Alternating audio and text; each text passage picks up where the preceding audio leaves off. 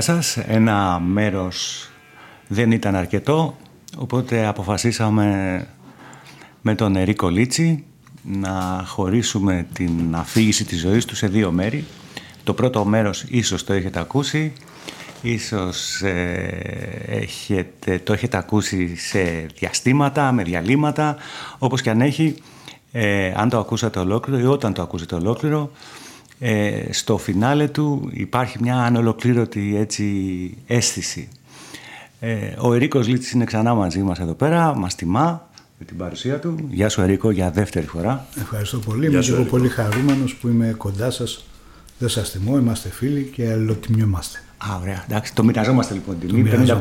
Ναι, έτσι. Στο πρώτο podcast με τον Ερίκο είχαμε μείνει σε, σε εκείνο το σημείο που έχει ολοκληρωθεί το σπιρτόκουτο Είμαστε την εποχή που το σπιρτόκουτο βγαίνει στους κινηματογράφους. Μάλιστα. Εκεί τελειώνουμε την αφήγηση. Να κάνουμε μια μικρή έτσι ναι, σύνοψη. θα επανασυνδεθούμε λοιπόν με το σπιρτόκουτο. Ναι, ε, ήταν λοιπόν εκείνη η περίοδος που ε, έγινε τα γυρίσματα του σπιρτόκουτου σε ένα διαμέρισμα, ένα τυπικό διαμέρισμα όπου ακούγονταν φωνές, κάποια στιγμή είχε έρθει και η αστυνομία. Έτσι είναι. Έτσι δεν είναι; Ναι, ναι, ναι, καλά τα θυμάσαι. Καλά τα θυμάμαι. Ποια χρονιά είμαστε; 2001 τα γυρίσματα. Τι, θυμάμαι από, τι θυμόμαστε από το πρώτο επεισόδιο με τον Ερίκο και από τα γυρίσματα εκεί πέρα για να συνδεθούμε με το παρόν και αυτά που έχει να πει τώρα. Ότι έγινε σε ένα διαμέρισμα, έγινε καλοκαίρι του 2001. Έτσι. Ε, χωρίς air condition για να υπάρχει ρεαλισμός στον υδρότα δηλαδή. Το ένα ο ρεαλισμός, το δεύτερο για να μην ακούγεται ο βόμβος στην ηχοληψία. Α, παίζει και αυτό, είναι τεχνικό το θέμα. Και για, να, και για να σας εκνευρίσει και περισσότερο ναι, η ναι, ναι, κατάσταση. κλειστά παράθυρα, όλα. Μόνο σόμπες που δεν μας είχε βάλει για να ζεσθενόμαστε. Μάλιστα. Οπότε έχει, Ερίκο έχει ολοκληρωθεί η ταινία, ε, βγαίνει έξω και αποκτά έτσι, καλά στην πορεία του χρόνου απέκτησε έτσι μυθικές διαστάσεις. Αλλά πάμε για σένα. Πώς είσαι εκείνη την περίοδο εσύ, τι σκέφτεσαι, τι σε απασχολεί, Λοιπόν, τι ναι. νιώθεις; Η ταινία έγινε, εγώ είμαι στα πρώτα μου βήματα υποκριτικής. Είναι η πρώτη μου συμμετοχή σε ταινία μεγάλου μήκους και με τον πρωταγωνιστικό ρόλο. Είμαι πάρα πολύ χαρούμενος για την όλη διαδικασία. Ναι. Βέβαια το σπιρτόκουτο το ξέρει όλος ο κόσμος αυτό. Δεν, δεν υπάρχουν λεφτά από πίσω. Δεν, δεν υπάρχει αμοιβή καθόλου. Α, αυτό ήθελα να σε ρωτήσω. Δεν υπήρξε. Δεν, υπάρχει πήρες καθόλου χρήματα. αμοιβή. Ούτε στην πορεία του χρόνου. Η, η ταινία Η ξαναπέφτει. αμοιβή είναι ηθική και το ότι βρισκόμαστε σήμερα εδώ και τα λέμε μαζί. Μάλιστα, Η ρίζα οκ. αυτού του πράγματος είναι το σπιρτόκουτο. Αλλά οικονομικές απολαβές δεν υπήρχαν, ήταν μια προσπάθεια που κάναμε όλοι η παρέα τότε, οι ηθοποιοί και ο Οικονομίδης που ήταν ο καπετάνιος του εγχειρήματος, ας πούμε ε, για μια ταινία που ήταν λίγο ζαριά, ήταν λίγο στοίχημα Ναι. και για τον Οικονομίδη και για μας την κάναμε αφιλοκερδός και όπου μας βγάλει. Η πορεία έδειξε για όλους μας ότι ήταν ένα πάρα πολύ καλό διαβατήριο, Ναι. ότι καλλιτεχνικά ήταν ένα διαβατήριο που μας άνοιξε δρόμους και μάλιστα σε μένα προσωπικά θα έλεγα και σε σχετικά πολύ γρήγορο διάστημα ε, μου έδωσε δρόμους να γίνω επαγγελματίας ηθοποιός, το σπιρτόκουτο. Τι να σου πω, εντάξει, γίνανε τα γυρίσματα, τα είχα πει και στο προηγούμενο. Η πρώτη θετική έκπληξη όταν είδα τα πρώτα μονταρισμένα στιγμιότυπα. Η ταινία βγήκε, λέω, εν συντομία πράγματα που τα έχουμε ακούσει στο πρώτο Ναι. podcast. Βγήκε το Μάρτιο του 2003 στους κινηματογράφους με διθυραμβικές κριτικές ε, πλην λακεδαιμονίων, έτσι, του Δημήτρη του Δανίκα. Δανίκα. Αλλά το Μάρτιο του 2003 έχουμε και το πόλεμο του κόλπου Μάλιστα. Μμμ. με απευθείας ε, μετάδοση βομβαρδισμών για πρώτη φορά. Τώρα το έχουμε πια συνηθίσει κάθε τις και λίγο βλέπουμε απευθείας μεταδόση βομβαρδισμών στην τηλεόραση και δεν μας κάνει και εντύπωση ότι τα διακόπτεται για διαφημίσεις. Τόσο ζώα έχουμε καταντήσει. Ήταν λοιπόν ο πόλεμος του κόλπου με το CNN να μεταδίδει ζωντανά τους βομβαρδισμούς του Ιράκ και αυτά τι γινόταν τότε. Μμ. Οπότε το Σπιρτόκουτο την ίδια εποχή που βγήκε στα σινεμά, 13 Μαρτίου 2003, πέρασε άκλαυτο. Δεν, ο κόσμος δεν πήγαινε σινεμά δηλαδή. Πέρα από το ότι υπήρχε αυτή η προσήλωση με το που βλέπαν τηλεόραση απευθείας βομβαρδισμούς υπήρχε μια αίσθηση στην ατμόσφαιρα όπως πάντα όταν γίνεται κάποιος πόλεμος στη Μέση Ανατολή όπως και τώρα δυστυχώς ότι μπορεί να εμπλακεί όλος ο κόσμος σε αυτό το πράγμα. Οπότε οι κινηματογράφοι περάσανε σε δεύτερη μοίρα για την εποχή και το σπιρτόκουτο κατ' επέκταση. Δηλαδή παρόλο που γραφτήκαν τόσα πολλά καλά πράγματα και θα μπορούσε να είχε περιεργήσει ένα ποσοστό θεατών δεν είχε παίχτηκε στο, στο Άστι ναι, εκεί ξεκίνησε να παίζεται έτσι μια συνεφίλ στέγη ας πούμε στην ναι. Αθήνα έτσι. δεν είχε κόσμο πήγε σε κάποιους άλλους κινηματογράφους στο Καλυψό παίχτηκε στην Καλυθέα παίχτηκε σε διάφορα αλλά δεν είχε 10, 20 50 άτομα δεν θυμάμαι να είδα ποτέ σε ένα σινεμά γιατί πήγαινα και παρακολουθούσα. Δηλαδή πολύ λίγα εισιτήρια. Συνολικά έκοψε γύρω στα 2.500 εισιτήρια. Αυτό ήθελα ναι. Σαν και... ταινία κινηματογράφου. Το φθινόπωρο του 2003 πηγαίνει και συμμετέχει επίσημα πια στο φεστιβάλ Θεσσαλονίκης γιατί είχε παρουσιαστεί το 2002 σαν work in progress.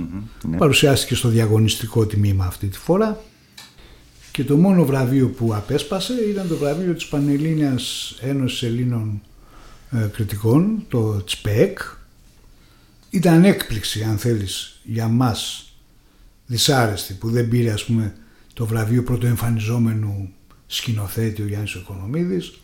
Αν θέλεις χωρίς να το έχω ντε και καλά απέτηση θα ήθελα κι εγώ ένα βραβείο πρώτου αντρικού ρόλου το οποίο δεν ήρθε ποτέ το οποίο το έχασα για λίγους από κάποιον συνάδελφο, από τον Μάριο Ιωάννου συγκεκριμένα. Το ίδιο και η, Ελένη Κοκκίδου βγήκε δεύτερη για λίγους ψήφους και αυτή δεν πήρε το πρώτο γυναικείο. Γενικά η ταινία στα βραβεία δεν ευτύχησε, ε, δημιουργήθηκε όμως μια φοβερή αίσθηση στον κόσμο που το είδε, οι οποίοι γίνανε και οι καλύτεροι διαφημιστές στην πορεία της ταινίας, όταν άρχισε να κυκλοφορεί παρανόμος στην αρχή στο τότε εμβριακό κατά κάποιο τρόπο ε, διαδίκτυο. Είμαστε το 2004 ας πούμε τώρα ναι, ναι. που στο διαδίκτυο δεν είμαστε τόσοι πολλοί όπως είμαστε τώρα και όμως αρχίζουν βιντεάκια με αποσπάσματα από την ταινία να κυκλοφορούν ε, ολόκληρη ταινία και από στόμα σε στόμα αρχίζει να λέει ρε φίλε είδες υπάρχει μια ταινία ψάξα να τη βρεις κυκλοφορεί το μεταξύ και σε DVD ε, αρχίζουν να το προωθούν και οι βιντεοκλαμπάδες ναι. σαν κάτι ιδιαίτερο στους συνεφίλ και αρχινά και γίνεται μια ταινία δηλαδή αυτό που λέμε από στόμα σε στόμα. Καλτ, μύθος, έτσι. Και φτάνει σε αυτό που είναι και σήμερα που έχει γίνει ένα, είναι μια κλασική σε εισαγωγικά ταινία πια του νέου ελληνικού κινηματογράφου, είναι ταινία αναφοράς πια. Ναι, είναι έτσι. Του νέου ελληνικού σινεμά. Να σε ρωτήσουμε κάτι. Ε, όλα αυτά τα χρόνια, επαναλαμβάνω γιατί έτσι ε, είναι δύσκολο λίγο να το, καταλα... να το συλλάβω, ας το πούμε έτσι. Όλα αυτά τα χρόνια αμοιβή από το σπιρτόκουτο δεν έχεις πάρει. Παίζεται στην ΕΡΤ, παίζεται στο ERTFlix. Παίζεται... Α, τέτοιου είδους. Ε, καλά, κάποια Δικαι... ποσοστά, αυτά που δικαιούμαστε από τα πνευματικά αυτό, αυτό. δικαιώματα του Διόνυσου, κατά καιρούς ε, υπάρχουν, ε, αλλά μην νομίζετε. Η ΕΡΤ μόνο την παίζει την ταινία. Ναι. Δεν την παίζει κανένα ιδιωτικό κανάλι, δεν την έχει πάρει το μάτι μου ποτέ να την παίζει. Η ΕΡΤ την παίζει η οποία εντάξει είναι κάνα ποσοστό 100 ευρώ, 150 ευρώ, 80 ευρώ γιατί όσες φορές παίζεται κάτι μειώνονται τα ποσοστά.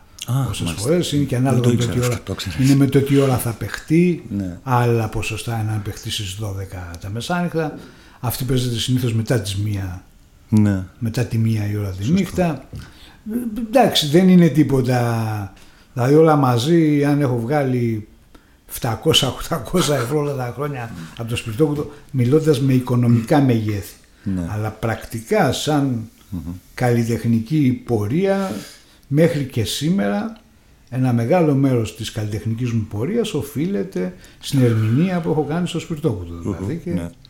η επόμενη ταινία που έκανα αυτό είναι, ναι, η δεύτερη ταινία που έκανα είναι Νίκος Παναγιωτόπουλος ένας πολύ γνωστός, συγχωρεμένος πια ναι.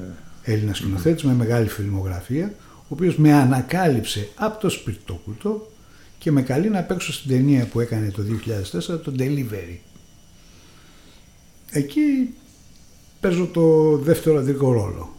Είναι δηλαδή ο Θάνος ο Σαμαράς ο πρωταγωνιστής, η Αλεξία η Καλτσίκη η πρωταγωνίστρια και ο αμέσως επόμενος ρόλος είμαι εγώ. Ε, αυτό πάλι ήταν για μένα μια χαρά. Θα φτάσω και σε αυτό, δεν το ξεχνάω το ερωτηματικό περί αμοιβών. Είχα μια καλή αμοιβή για τα δικά μου δεδομένα ότι ακόμα δεν έχω μπει στα πράγματα. Ακόμα δηλώνω ότι ασχολούμαι με την ηθοποιία ακόμα δεν δηλώνω ηθοποιός προς τα έξω και μετά το σπιρτόκουτο πήρα ένα χιλιάρικο ευρώ τότε για μια ταινία που, μου, που ασχολήθηκα ένα μήνα μαζί της. OK. Okay. Με τα σημερινά δεδομένα δεν είναι μεγάλες αμοιβές. Τότε όμως ένα χιλιάρικο που έβγαλα εγώ ας πούμε από τον κινηματογράφο ε, ήταν για μένα μια αξία. ήταν ναι. τα πρώτα μου λεφτά από μεγάλου μήκους ας πούμε. Ε, έκανα και δύο-τρία πλαματάκια ακόμα με χαρτζιλίγια, 500 ευρώ, 600 ευρώ. Είναι ο Θεός Μάγειρας, του Νιζήρη, είναι μια ταινία του Σταύλακα, το πέρασμα, με μικρές αμοιβές, μικρή ρόλη με μικρές αμοιβές, μέχρι που ήρθε η δεύτερη ταινία του Οικονομίδη, η ψυχή στο στόμα, η πιο δύσκολη μέχρι σήμερα ταινία που έχω κάνει, από όλες τις απόψεις, σαν ρόλος, παιχτικά, πες μου. Συγγνώμη που σε τι χρονιά είμαστε τώρα; Ε; Είμαστε στο 2005. 2005. Ε, Ερίκο, μια ερώτηση. Ε, Πήρες ένα χιλιάρικο στην ταινία του Παναγιωτόπουλου, έκανες χαρτζηλίκια δεξιά και αριστερά. Πώς την έβγαζες με τα χαρτζηλίκια, πώς ζούσες τότε; Η αλήθεια μου με υποστήριζε η πρώην γυναίκα μου. Η πρώην γυναίκα μου με υποστήριζε σε αυτό μου το εγχείρημα και την έχω ξαναευχαριστήσει δημόσια και είναι άλλη μια ευκαιρία να την ξαναευχαριστήσω δημόσια δηλαδή η οποία μου στάθηκε σε όλα μου τα καλλιτεχνικά βήματα τα πρώτα που εγώ έβγαζα χαρτζηλίκια αλλά αυτή σαν αισθητικός που ήταν και είναι. Mm-hmm. Έβγαζε Υπήρχε κάτι πιο σταθερό. Ναι, είχε κάτι πιο σταθερό και με βοηθούσε σε αυτά τα πρώτα βήματα και όπως είπαμε καλά να είναι και την ευχαριστώ για αυτά τα πράγματα. Έτσι είναι. Δεν, είναι, δεν μπορώ να πω ότι ζούσα δηλαδή από ναι, τη δουλειά μου. Είναι, γίνεται αντιληπτό. Ναι. Άρχισα, να, άρχισα να ζω αρκετά αργότερα. Ναι. Από, όταν έγινε και η ψυχή στο στόμα πια που ήταν η έκτη κατά σειρά συμμετοχή μου σε ταινία μεγάλου μήκους. Είσαι πλέον βετεράνος ας πούμε, δηλαδή ξέρεις. Είχα κάνει το σπιτόκουτο έχεις μια Ναι. Έχω τρεις-τέσσερις, είχα κάνει το delivery, έχω άλλες δύο-τρεις όπως είπαμε που παίζω μικρότερους ρόλους αλλά με αξιόλογους σκηνοθέτες και συναδέλφους το πέρασμα του Σταύλακα, ναι. του Δημήτρη του Σταύλακα που είπα, το είναι ο Θεός Μάγειρας του Νιζήρη, με τον ε, Γιώργο Καραμίχο ε, το «Κι αν φύγω θα ξανάρθω» της Ζώρας Μασκλαβάνου που, είχε ασχολεί, που ασχολιόταν τότε και με, ξεκίνησε να ασχολείται και με τη σκηνοθεσία ηθοποιός του Νικολαίδη και του Τσιόλη. Α, μάλιστα. και με πρωταγωνιστή το στανκογλου και τη Μαρία και Χαγιόγλου ε, πάλι κοντά σε πιο ε, ας πούμε πιο παλιούς ναι. ηθοποιούς. Και όλα αυτά κοντά μάθανα κι εγώ. Βέβαια από την αρχή είχα μεγάλη αποδοχή. Μπορεί το σπιρτόκουτο να μην έγινε γνωστός ο κόσμος, αλλά από την αρχή είχα πολύ μεγάλη αποδοχή από τους συναδέλφους μου. Δηλαδή το αντιμετωπίσαν οι συνάδελφοί μου μέχρι και σήμερα με σεβασμό. Το ότι έχω παίξει το σπιρτόκουτο δηλαδή από την αρχή με αντιμετωπίσαν σαν ίσως προς ίσως. Παλαιοί ηθοποιοί μου σφίγγανε το χέρι, έκανες πολύ καλή ερμηνεία. Και αυτό τους ευχαριστώ και το εκτιμώ πάρα πολύ. Και μπορώ και ονομαστικά να αναφέρω περιπτώσεις όπως ναι. του Δημήτρη του Καταληφού που είχα πάει να τον δω στο θέατρο το 2004 κάπου εκεί ήταν το Έχει μια γενοδορία αυτός ο άνθρωπος. Ναι. Δεν ξέρω και μπήκα στο καμαρίνι να τον συγχαρώ. Έπαιζε σουβλικόλαγες του Ήψεν τότε. Μπήκα στο καμαρίνι να τον συγχαρώ και πριν προλάβα τον συγχαρώ εγώ Α, σε ξέρω. Απλώνει το χέρι και μου δίνει. Σε είδα σε μια ταινία, μου λέει, ήσουν καταπληκτικός. Ένα παράδειγμα σου λέω. Ναι. Ο Κωνσταντίνος Μαρκουλάκης στη πρώτη μου ουσιαστικά θεατρική συνεργασία που βγήκα και στο θέατρο το 2006 ναι.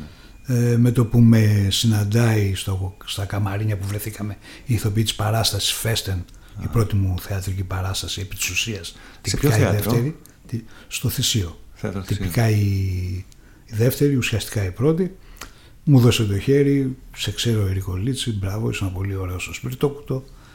Όλα αυτά με ενθαρρύνανε, μου δίνανε ε, θάρρος ότι ναι. Όταν έγινε λοιπόν και η ψυχή στο στόμα, κλείνει αυτή η παρένθεση, που εκεί πήρε διθυραμβικές κριτικές δηλαδή πάλι, σαν ταινία και σε προσωπικό επίπεδο δηλαδή γραφτήκανε πάρα πολλά διθυραμβικά πράγματα.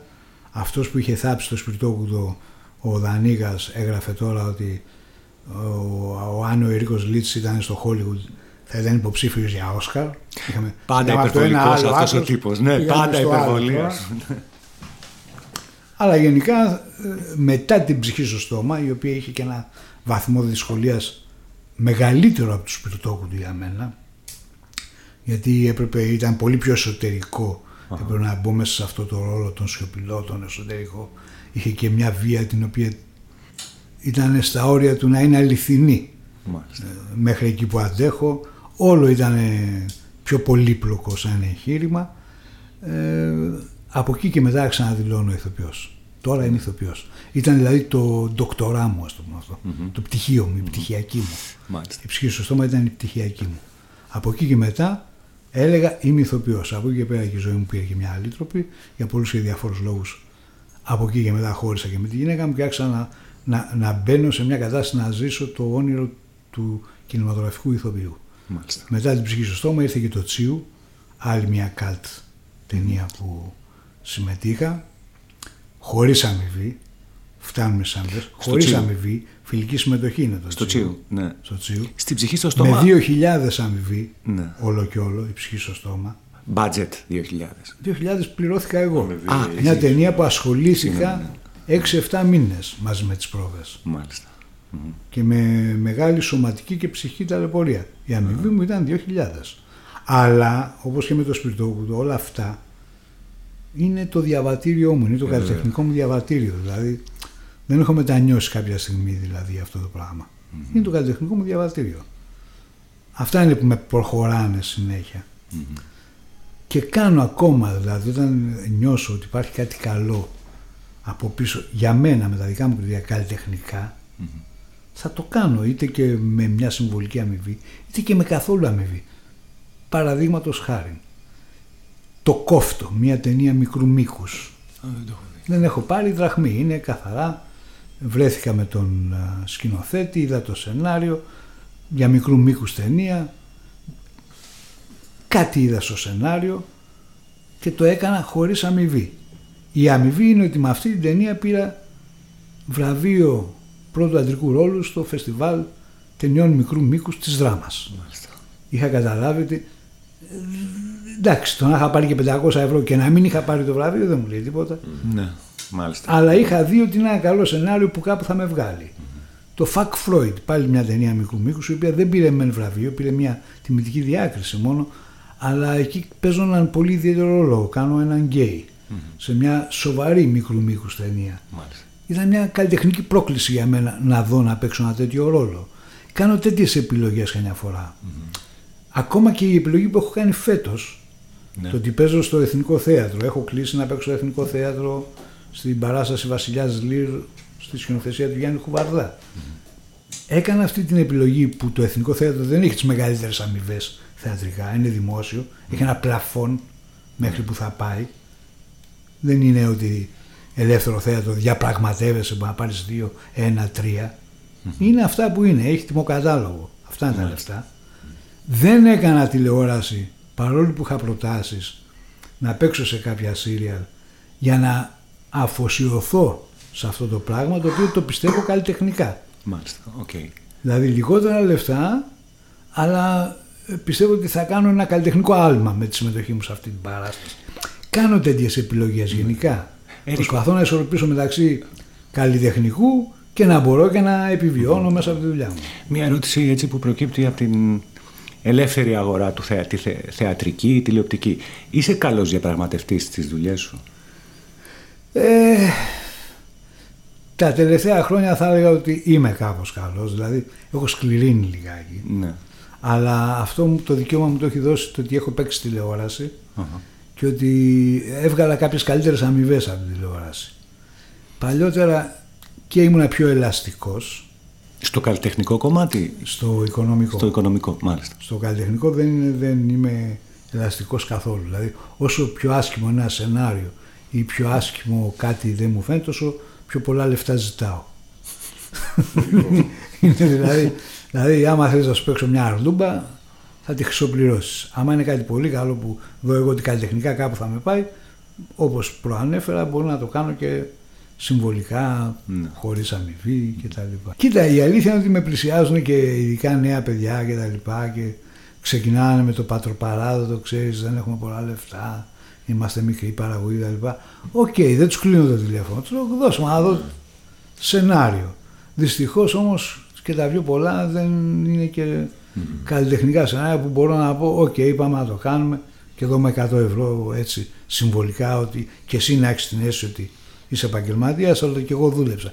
Δυστυχώς τα πιο πολλά που μου έρχονται στα χέρια μου σε αυτή την κατηγορία είναι καλλιτεχνικά για μένα δεν έχουν να με πάνε κάπου. Ναι. Απ' την άλλη δεν είναι και φίλοι μου για να του κάνω τα χατήρια. Αλλά έχω κάνει και μέχρι και αυτά τα έχω κάνει. Σε σαχλαμαρίτσε τα έχω κάνει επειδή μου κάνει καλή εντύπωση ο νεαρός σκηνοθέτης που ήταν απέναντί μου. Ήταν καλό Ήταν ένα χαμογελαστό παιδί. Ότι ήταν ε, ευγενικός. Άντε να το κάνω τη μετριότητα. Mm. Και το έχω κάνει χωρίς λεφτά. Έχω κάνει αρκετές μετριότητες. Μικρού μήκους κυρίως χωρίς λεφτά. Σε, ε, σε μεγάλου μήκους εντάξει, θεωρώ ότι είναι πιο επαγγελματικά τα πράγματα θες να κάνεις μεγάλη ταινία, ε, κάπως δηλαδή πρέπει να αμοιβθεί αυτό το πράγμα και έτσι να αμοιβούμε και δεν έχω πρόβλημα.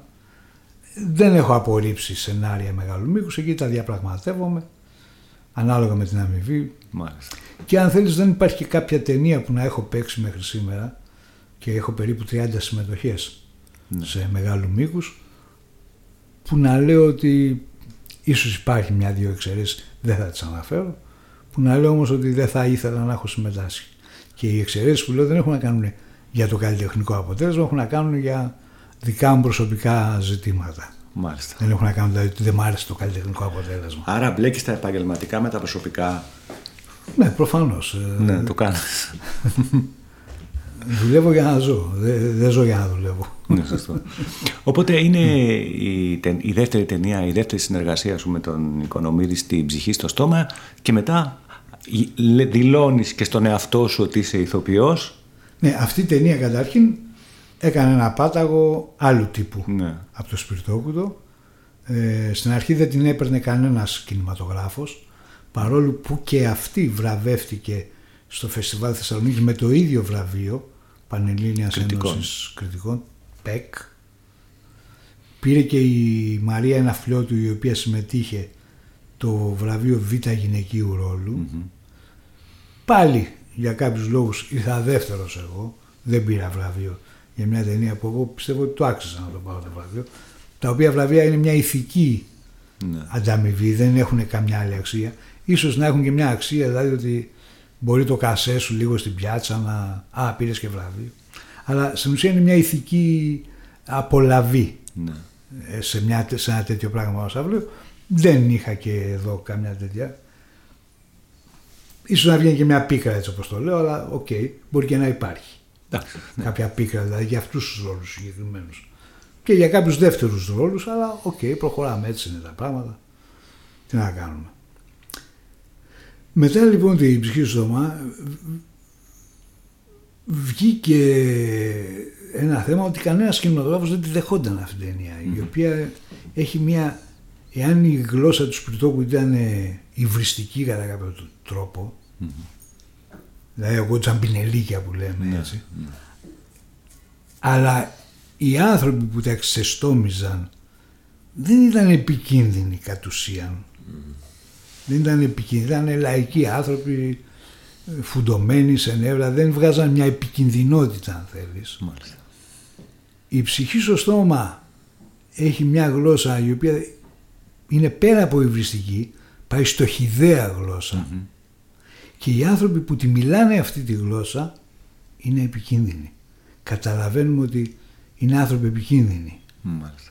Είναι άνθρωποι δηλαδή Υπόκοσμος, ρε παιδί μου. Ναι, ότι φτάνουν στα όρια του υπόκοσμου, του Λούμπεν, που μπορεί να φτάσει δηλαδή και στο φόνο. Το καταλαβαίνουμε αυτό, ότι είναι πολύ πιο σκληροί άνθρωποι οι άνθρωποι που είναι μέσα στην ψυχή στο στόμα, στην ταινία. Ναι.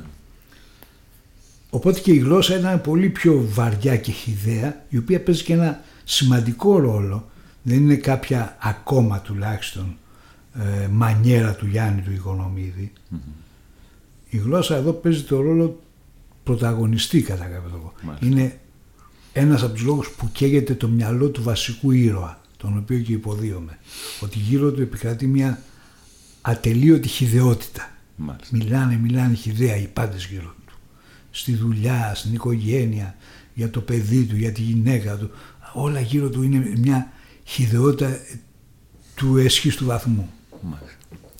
Όλο αυτό το πράγμα παίζει ένα ρόλο λοιπόν, του καίει το μυαλό. Έχει λόγο που υπάρχει αυτή η γλώσσα, η εξυζητημένα χιδέα μέσα στην ψυχή στο στόμα. Όταν λοιπόν έφτασε η ώρα να βγει στους κινηματογράφους αυτή η ταινία, δεν γινόταν να αποδεχθεί από, από πουθενά. Έλαντε που έτυχε να τη δει ο Ταβερνιέ, δεν ξέρω πώς και τι, ένας Γάλλος σκηνοθέτης, πώς, τι, από εδώ από εκεί και η ταινία έγινε δεκτή στη φεστιβάλ, στο φεστιβάλ των Κανών στην εβδομάδα κριτικής. Τι εποχή; Τι 2006. 6, μάλιστα.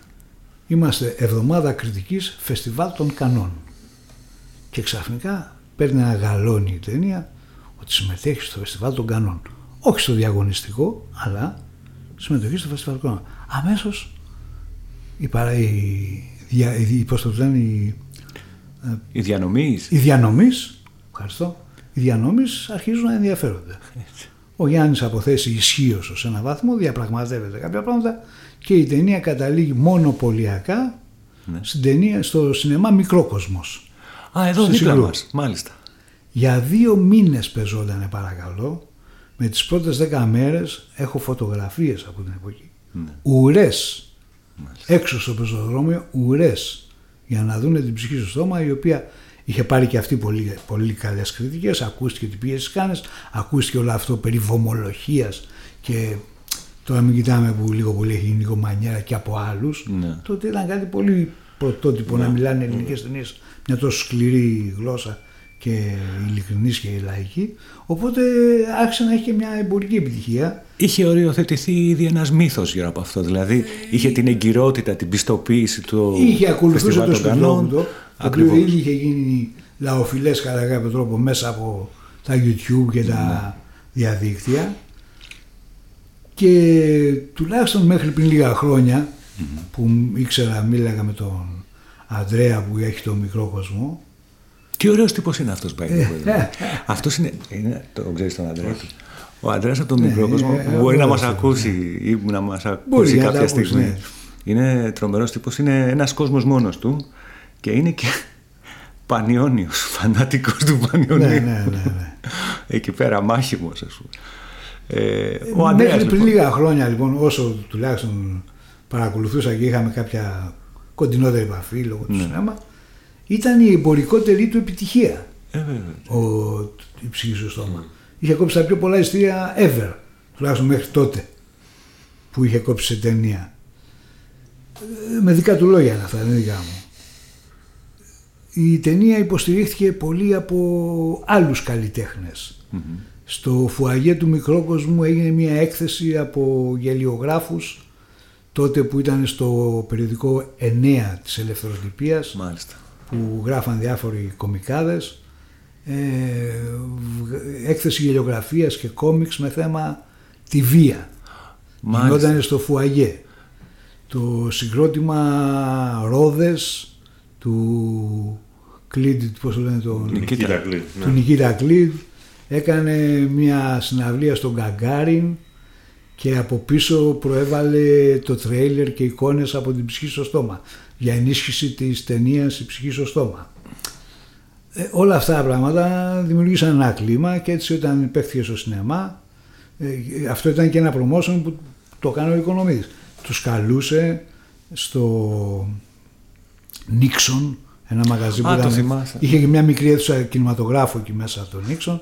Ελάτε εδώ, τους έβαζε ταινία στις Ρόδες και στο Νικήτα, τους άρεσε, βοηθήσαν στο promotion, κάλεσε τους γελιο- γελιογράφους, ε, αυτά να κάνουμε κάτι. Ε, Δηλαδή το προώθησαν πολύ σωστά και με τη σφραγίδα του Φεστιβάλ των Κανόνων και έτσι αυτή η ταινία είχε μια εμπορικότητα θα έλεγα και απροπό εγώ τη θεωρώ μέχρι και σήμερα ακόμα την καλύτερη ταινία αν όχι από τεχνικής απόψεως που δεν είναι Ναι. την πιο άρτια τεχνικά ταινία του Γιάννη Οικονομίδη τη θεωρώ την καλύτερη από άποψη κλίματος, ιστορίας ε, τη θεωρώ τη- Μμμ. την πιο καλή ταινία από όλη τη σειρά που έχει κάνει.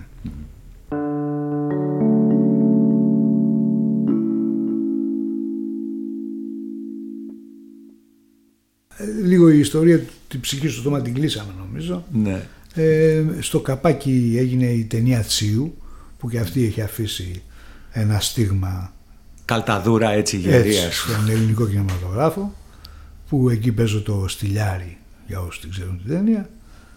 Ε, ο- ανοίγει ένας δρόμος λοιπόν Ναι. στον κινηματογράφο που από εδώ και πέρα αρχινάω και να έχω και τη δυνατότητα σιγά σιγά να ζω από τη δουλειά μου. Ξεκινάω τη χρονιά του ψυχής στο στόμα, ξεκινάω και το θέατρο και από τότε ανελιπώς δεν υπάρχει χρονιά που δεν έχω παίξει θέατρο, μα με λίγα, μα με πολλά. Δεν υπάρχει χρονιά από το 2006 και μετά που δεν έχω παίξει στο θέατρο. Να πούμε την παράσταση που έτσι ξεκίνησες. ας πούμε, Η την πρώτη πορεία σου παράσταση θεατρική. που ήταν για λίγες παραστάσεις ήταν ε, την, α, το 2006 ήταν νομίζω. Ναι, το 2006 το, την Άνοιξη ήταν ο Κοριός. Ένα έργο, δεν θυμάμαι τώρα ποιανού η συγγραφέα, που έπαιζε πρωταγωνιστής ο Αλέξανδρος ο Παρίσης που ήταν στο Τσίου Μάλιστα. και μας είχαν πάρει πακέτο και εμένα μαζί και τον Αλέξανδρο και παίξαμε ήταν για λίγες παραστάσεις αυτό δεν ήταν λίγες, 10 παραστάσεις ήταν νομίζω Α, ναι. άνοιξη το φθινόπωρο όμως του 2006 έπαιξα στην παράσταση Φέστεν που αυτή είναι η ουσιαστικά πρώτη θεατρική μου παρα- παράσταση που παίζω ε, γιατί και το άλλο δεν είχε και αμοιβές, ήταν κάτι χαρτζηλίκια. ναι. Ενώ εδώ πέρα είναι με αμοιβή καλή Σε ποιο θέατρο το φέστα. στο θέατρο Θησίο Μάλιστα. ε, σκηνοθεσία Λίκη Δανέζη Κνούτσεν το Φέστιν το οικογενειακή γιορτή που είναι μια δανέζικη ταινία Έχω δει την ταινία. σε διασκευή δηλαδή του ιδίου του Βίτεμπεργκ μια διασκευή με τώρα βγαίνω στο θέατρο επισήμως για πρώτη φορά μετά το Σπιτόκουτο και το Τσίου είμαστε μην φανταστείτε ότι έχω κανένα τεράστιο βιογραφικό αλλά έχω μια μεγάλη εμπειρία πια. Εμ, καλλιτεχνικά ηθοποιήθηκα και είμαι δίπλα στην α, Θέμηδα, Θέμηδα Μπαζάκα Αλέξανδρο Μιλωνά Γιάννης Στάνκογλου ε, Κωνσταντίνο Μαρκουλάκη Αγγελική Παπαθεμελή ε, αυτούς έχω το έτσι σαν μια πρώτη εικόνα.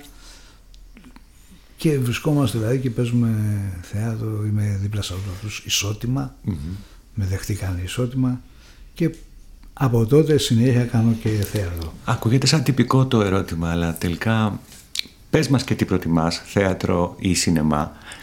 Αλλά πριν απαντήσεις αυτό, ε, έχοντας μια κινηματογραφική, ας το πούμε έτσι, ήδη χτίσει μια κινηματογραφική παράδοση, το να εμφανιστείς στο θέατρο σήμανε και την ολοκλήρωση, ας πούμε. Δηλαδή πλέον είχες Όχι, πει όχι, ότι είμαι ηθοποιός. Δεν, δεν υπάρχει σήμερα- ολοκλήρωση. Ε, απ- έχω δηλώσει πια μέσα μου Ναι. και κατ' επέκταση και προς τα έξω επαγγελματικά ότι το επάγγελμά μου είναι ηθοποιός. Ναι. Αλλά ο ηθοποιός ε, κάνει πολλά πράγματα. Μάλιστα. Παίζει στον κινηματογράφο, παίζει στην τηλεόραση, παίζει στο θέατρο. Μπορεί να παίξει σε διαφήμιση. Ναι. Μπορεί να κάνει απλά αφήγηση. Ε, Εγώ λοιπόν είμαι ηθοποιός που σε κάθε πρόκληση που μπορεί να βρεθεί μπροστά μου μπορεί και να τη δοκιμάσω. Μάλιστα. Ξεκίνησα με τον κινηματογράφο. Ήρθε το θέατρο. Για επαγγελματικά έτσι, αλλιώς στο θέατρο ασχολιόμουν όπως έχουμε πει Ναι. ερασιτεχνικά. Ναι. Ήρθε το θέατρο. Είχα κάνει μετά το σπιρτόκουτο, μεταξύ σπιρτόκουτου και ψυχής στο στόμα, έκανα και την πρώτη μου διαφήμιση. Έκανα και μια διαφήμιση. Παρακαλώ με το Θανάση Βέγκο. ήμουνα σε αυτή τη διαφήμιση. Είναι αυτά που σας λέω ότι από την αρχή ήμουνα δίπλα σε μεγάλους και φτασμένους καλλιτέχνες. Αυτό το πράγμα εμένα μου δίνει και μια όθηση ψυχολογική. Όπως είχα πει ότι σε ένα από το πρώτο σύλλια ήμουνα δίπλα στη Ζωή Λάσκαρη, έτσι και στην πρώτη μου διαφήμιση ήμουνα με τον Θανάση Βέγκο. Ένα το WhatsApp, Talk Talk, πώς λέγονταν, κάτι, κάτι της κινητής τηλεφωνίας διαφήμιση ήταν ο Βέγκος. Και είχα και εγώ ένα ρολάκι σε αυτό το σποτάκι. Ε, όλα αυτά τα πράγματα είναι μέσα στο, στο επάγγελμα του ηθοποιού. Εγώ δεν λέω όχι, ούτε στη διαφήμιση. Άμα οικονομικά με καλύπτει, αν δεν με προσβάλλει το προϊόν που θα διαφημίσω. Ε, όλα έχουν μια... Δεν μπορώ να διαφημίσω οτιδήποτε, δεν μπορώ να, να σας πω τι αποκλείω, αλλά σίγουρα δεν διαφημίζω οτιδήποτε αν μου προταθεί και σίγουρα θέλω και μια αμοιβή ανάλογη αυτού που θα κανω και τις εμβέλειες που μπορεί το πρόσωπό μου να έχει όταν πουλήσω Στο θέατρο λοιπόν προχωράω και εκ παραλίλου τώρα κάθε χρόνο παίζω θέατρο. Ε, παίζω δίπλα στη, στη Μίνα Αδαμάκη μετά από δύο-τρία χρόνια το ευτυχισμένες μέρες του Μπέκετ. Ε, έρχονται δηλαδή πράγματα και με μεγάλους τοπίους που έχουν πορεία ενώ mm-hmm. ε, μεγάλη, μικρή τώρα δεν το θέτω με την καλλιτεχνική τους αξία, το θέτω ότι έχουν πολλά χρόνια mm-hmm. στο κουρμπέτι. Παράλληλα το σινεμά έρχεται με ένα μέσον όρο δύο ταινίες το χρόνο mm-hmm. με αξιόλογες θα έλεγα αμοιβές, 4-5 χιλιάδες ευρώ η κάθε ταινία, μόνο από τις ταινίες δηλαδή 8 με 10 χιλιάδες το χρόνο. Βγαίνουν Και λίγο το θέατρο με ένα αξιοπρεπές μεροκάματο, άρχισα πια να φυσιολογικά να πορεύομαι με όλα αυτά τα πράγματα και να μπορώ να φτιάξω κι εγώ λίγο τα οικονομικά μου, να ανεξαρτοποιηθώ και να πω ότι ζω από τη δουλειά μου. Είμαι ηθοποιός και πραγματικά και μέχρι σήμερα αν εξαιρέσεις ένα μεγάλο διάλειμμα την εποχή της κρίσης 12-16 εκεί μια τετραετία που τα έφερα πάρα πολύ. Ζόρικα, ε. Ζόρικα ε, τα έφερα πολύ δύσκολα. Πολύ δύσκολα. Πολύ δύσκολα, το ξαναπώ άλλη μια φορά. Ε, καλά πόσο δύσκολα ε, πολύ δύσκολα, πούλησα τη βέσπα μου πούλησα δίσκους. Ε, ήμουν σε μια κατάσταση δηλαδή που δεν υπήρχε δουλειά. Έκανα θέατρο για ένα εικοσάρικο ευρώ τη βραδιά για δύο βραδιές την εβδομάδα δηλαδή 40 ευρώ την εβδομάδα και θεωρούσα ότι όπα πω πω πω έχω λεφτά τώρα, έχω Κάτι 40 ευρώ. Ήταν, ήταν πολύ δύσκολα χρόνια μέχρι από το 17 και μετά άρχισα να ξανακουνιέται κάτι. Λίγο με καλέσανε στην τηλεόραση να παίξω κάποια επεισόδια στο Μην αρχίζεις στη Μουρμούρα. Μετά με κάλεσε ο Βασίλης Οθωμόπουλος ε, να παίξω στο Θα γίνει της πολυκατοικίας. Ε, εκεί ήμουνα με μηνιάτικο πια ηθοποιός της τηλεόρασης. Και το 20 ήρθαν τα καλύτερα μας χρόνια. Μπήκαμε τώρα στα νερά της τηλεόρασης, τα καλά καθημερινά, ναι. δεν πειράζει. Ε, ε, ήρθαν τα καλύτερα μας χρόνια που επί μία τριετία είχα ένα καλό μισθό και κατάφερα και ισορρόπησα καλά και να φτάσω να μπορώ και να πω ότι φέτος δεν θα κάνω τηλεόραση, θα κάνω μόνο θέατρο. Αντέχω λίγο οικονομικά, δηλαδή να περάσω και ένα χρόνο με λιγότερα. Υπάρχει δηλαδή αυτή η πολυτέλεια ναι. σήμερα. Εν τω μεταξύ πάντα έκανα και λίγο τηλεόραση. Είχα κάνει κάτι περασματάκια. Ένα-δύο επεισόδια στο Λούφα και παραλλαγή. το τηλεοπτικό. Ναι, ναι, ναι. Ε, στο Άμυνα Ζώνη ένα-δύο επεισόδια με τον Χατζησάβα. Ε, με τη Ράντου στο Εργαζόμενη Γυναίκα ένα Έκανα σποραδικές εμφανίσεις αλλά ποτέ δεν είχα σταθερά όπως στα καλύτερα μας χρόνια που είναι το πιο πρόσφατο που έκανα που επί τρία χρόνια είχα ένα βασικό ρόλο σε όλο το σύριαλ.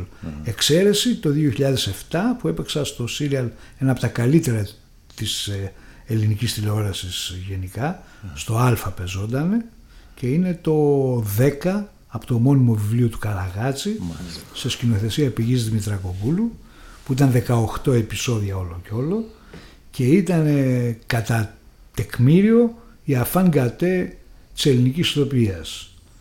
Έπαιζε ο Καταληφός, έπαιζε η Ρένη Πιτακή, έπαιζε ο Χαραλαμπόπουλος, έπαιζε η, η Μαρία Ιζορμπά, έπαιζε η Μαρία Εναφλιώτου, ε, έπαιζε η Λιδία Φωτοπούλου, ε, η Εθνική Ελλάδος. Ο, ο Δημήτρης Πουλικάκος, ναι. ε, ο Τσορτέκης, ο οποίος σήμερα θεωρείται και από τους πιο καλύτερους ηθοποιούς που έχουμε, που τότε ήταν ίσως στα πιο πρώτα του βήματα ο, ο Δημήτρης Οξάνθοπουλος, ο ο Στέριογλου, ο, ο Μπερικόπουλος και ποιος δεν έπαιζε σε αυτή την ταινία. Ο ημελος ο Δημήτρης Ήμελος, δηλαδή ήταν ένα πάνθεον ας πούμε των καλύτερων Ελληνικών ηθοποιών κατά τη γνώμη και ήταν και πάρα πολύ ωραίο αυτό. Εγώ το έχω ξαναδεί, το έχω σε βιντεοκασέτ, σε DVD και το ξαναβλέπω και είναι τόσο ωραίο, τόσο καλογισμένο. Και ακριβώς επειδή δεν ξεχύλωσε κιόλας, ήταν 18 επεισόδια μόνο. Δεν ήταν ένα... Δύο χρόνια που παίζονται. Ε, αυτά ήταν, αυτή ήταν η, μια συμμετοχή μου δηλαδή μεγάλη στην τηλεόραση και μετά ήρθε τα καλύτερα μας χρόνια μετά από πολλά το 20 πια, που ξανά είχα ένα βασικό ρόλο, γιατί και σε αυτό που σας λέω είχα ένα βασικό ρόλο, ήμουν ναι. και στα 18 επεισόδια. Αυτές ήταν από τις καλές μου στιγμές στη τηλεόραση και δεν, την έχω αποκλείσει η τηλεόραση, δεν, την αποκλείω, ναι. αλλά και εδώ θέλω να είναι κάτι δηλαδή που να μου κάνει είτε οικονομικά, γιατί δεν το παίζω υπεράνω, είτε να μ' αρέσει και λίγο και αυτό που θα κάνω. Αν δεν μ' αρέσει πρέπει να το καλοπληρωθώ. Μάλιστα. Αν είναι μέτριο. Ε, και φτάνουμε στο παρόν. Ε, το, ε, φτάνουμε στο παρόν και το λέω αυτό γιατί όλες τις φορές που, και τις δύο μάλλον φορές που συναντηθήκαμε εδώ πέρα και αν ήταν τρίτη μπορεί να ήταν και η τρίτη. Ε, μιλάς με τα καλύτερα λόγια για την παράσταση του Χουβαρδά που ανεβάζεται στο Εθνικό Θέατρο. Ναι, για τη συνεργασία μου. Για τη συνεργασία σου. Ναι, ναι προφανώς. Ακόμα σε πρόβες είσαστε. Ναι, σωστό. Είσαστε ακόμα σε πρόβες. Ε, και μιλάς ε, με τα καλύτερα λόγια μαζί του ε, όχι επειδή είναι καλός άνθρωπος μόνο ε, ή μπορεί και ε, δείχνει ότι είναι και καλός με τη γενικότερη είναι, Ωραία. Είναι, δεν, τι σημαίνει καλός άνθρωπος. Αυτό ακριβώς. Είναι μια γενικότητα. Αλλά δεν το ναι. ψάχνω προς αυτή την κατεύθυνση. Προφανώς. Σε ποια κατεύθυνση το ψάχνεις όμως; Ε, μου έχει ανοίξει νέους Η συνεργασία μου μαζί του, ο τρόπος που αναλύει το έργο, mm-hmm. το Βασιλιά Λύρ του Σέξπιρ, ο τρόπος που αναλύει το πώς πρέπει να παίξει ο κάθε ρόλος, το πώς δείχνει τις λεπτομέρειες, που στην αρχή μου φαινόταν λίγο παράξενο, που έδινε μια οδηγία παραδείγματος χάρη ε, όταν μιλάς να είσαι και λίγο σκυμμένος προς τα δεξιά σου και το θεωρούσα υπερβολή αλλά σήμερα έχω αρχίσει και καταλαβαίνω ότι και η κάθε κίνηση του σώματος που κατευθύνει έχει κάποιο λόγο, δίνει Εγώ όλα αυτά τα αντιμετωπίζω σήμερα με την, όπως αντιμετωπίζω όταν μιλάει ένας δάσκαλος. Ναι. Τον αντιμετωπίζω σαν σκηνοθέτη μου αλλά και σαν δάσκαλο. Μαθαίνω πράγματα κοντά του ναι. που δεν τα είχα καταλάβει όλα αυτά τα 23 χρόνια που ασχολούμαι με την ηθοποιία. Γιατί αυτή τη στιγμή ασχολούμαι στο να παίξω ένα ρόλο σεξπυρικό. Όχι με τη σεξπυρική έννοια, αλλά ο τρόπος που αναλύει ένα τόσο δύσκολο έργο εμένα με ενθουσιάζει. Μάλιστα. Είναι πολύ κουραστικός ο τρόπος που δουλεύουμε, πολύ κουραστικός, αλλά στο τέλος της ημέρας φεύγω ευχαριστημένος. Όταν φεύγω γεμάτος στο τέλος της πρόβας, μετά από 5-6 ώρες. Αυτό ήθελα να ρωτήσω. Ο κουραστικός είναι, έχει να κάνει με, το, με την έννοια των προβών φαντάζομαι. Ναι, πρέπει να είσαι εκεί, πρέπει να διαβάζεις, πρέπει... Δεν, δεν, δεν έχεις το περιθώριο να κάνεις χαβαλέ, δεν γίνεται χαβαλές. Είναι πολύ ελάχιστες στιγμές που θα πούμε ένα αστιάκι να σπάσουμε λίγο είναι σαν, σαν σχολείο για μένα. Εγώ τον αντιμετωπίζω σαν δάσκαλο, ξαναλέω σχολείο. Και οι παρατηρήσεις που κάνεις σε όλους τους άλλους ακούω με μεγάλη προσοχή. Mm-hmm. Οι, οι παρατηρήσεις που κάνει της υποκριτικής mm-hmm. πάνω στου άλλους, για ποιο λόγο πρέπει να τα να πούνε έτσι και να μην τα πούνε αλλιώς mm-hmm. και για ποιο λόγο πρέπει να σταθούν έτσι και όχι αλλιώς. Τα ακούω με μεγάλη προσοχή, τα οποία μου κάνουν καλό. Τα, τα κρατάω στο μυαλό μου σαν μαθήματα υποκριτικής, τα οποία θα μου χρησιμεύσουν στο μέλλον. Ανάλογα μαθήματα αποκριτική ήταν η όλη μου συνεργασία, το ξαναλέω, με τον Γιάννη Κονόμιδη στο σπιρτόκο και στην ψυχή στο στόμα. Ο τρόπος που με κατήφθηνε, παρόλο που και την ψυχή, δεν λέω το πώς φτιάξαμε τα σενάρια μέσα από αυτοσχεδιασμούς και όλα αυτά, αλλά ο τρόπος που με κατήφθηνε στο να παίξω το ρόλο, mm-hmm. προφανώς και είναι στα credits. Και... Ήταν δάσκαλό μου δηλαδή στην κινηματογραφική υποκριτική.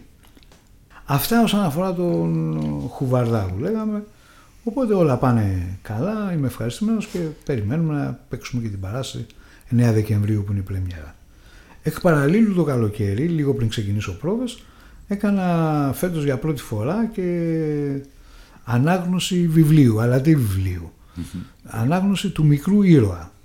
Τα, το γνωστό περιοδικό που έβγαζε από, τα, από τη δεκαετία του 50, ο Στέλιος Ανεμοδουράς που το έγραφε, ο εγγονός του, ο Λεοκράτης Ανεμοδουράς, απεφάσισε να τα πρότεινε να τα κάνουμε book voice. Ε, αυτό όπως το λένε, δεν ξέρω που διαβάζεις. Audiobooks. Audiobooks, ναι. ναι. Και πραγματικά έχουμε κάνει ήδη, έχουμε ολοκληρώσει τα τέσσερα πρώτα τεύχη. Φανταστείτε ότι ο μικρός ήρωας έβγαλε 800 τεύχη συνολικά.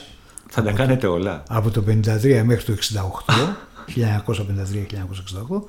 Ε, λέμε, ανάλογα με την ανταπόκριση, να θα, θα προχωράμε ένα 4-4 ανάλογα με την ανταπόκριση. Μακάρι δηλαδή να βγάλουμε τα πρώτα τέσσερα κυκλοφορούν τέσσερα, τώρα, έχουν βγει. Ναι, είναι στο Book Voice φωνή του βιβλίου. Εκεί μπορεί κάποιος να το βρει, να μπει και να βάλει μικρό ήρα και να τα βρει με κάποιο αντίτιμο νομίζω και ακούει.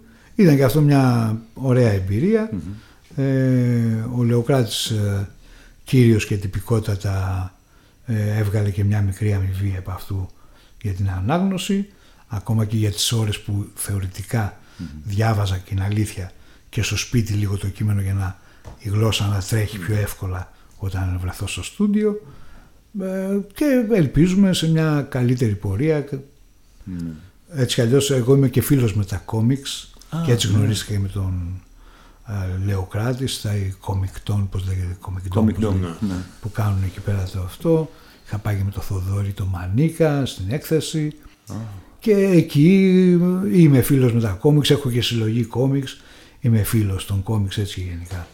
Βέσπα πούλησες, δίσκους πούλησες, κόμικ δεν πούλησες δηλαδή. Ε, τα είχα καταγράψει και είχα βάλει αγγελία και για αυτά και ευτυχώς δεν βρέθηκε αγοραστής πριν βρω εγώ δουλειά. Μάλιστα, ωραία.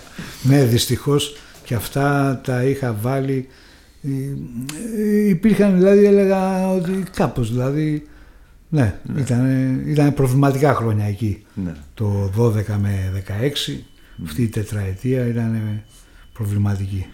Ας ελπίσουμε ότι τα έχουμε αφήσει πίσω μας. Ας ελπίσουμε. Ποτέ κανείς δεν ξέρει βέβαια, με ναι, στην ναι, αστάθεια της εποχής.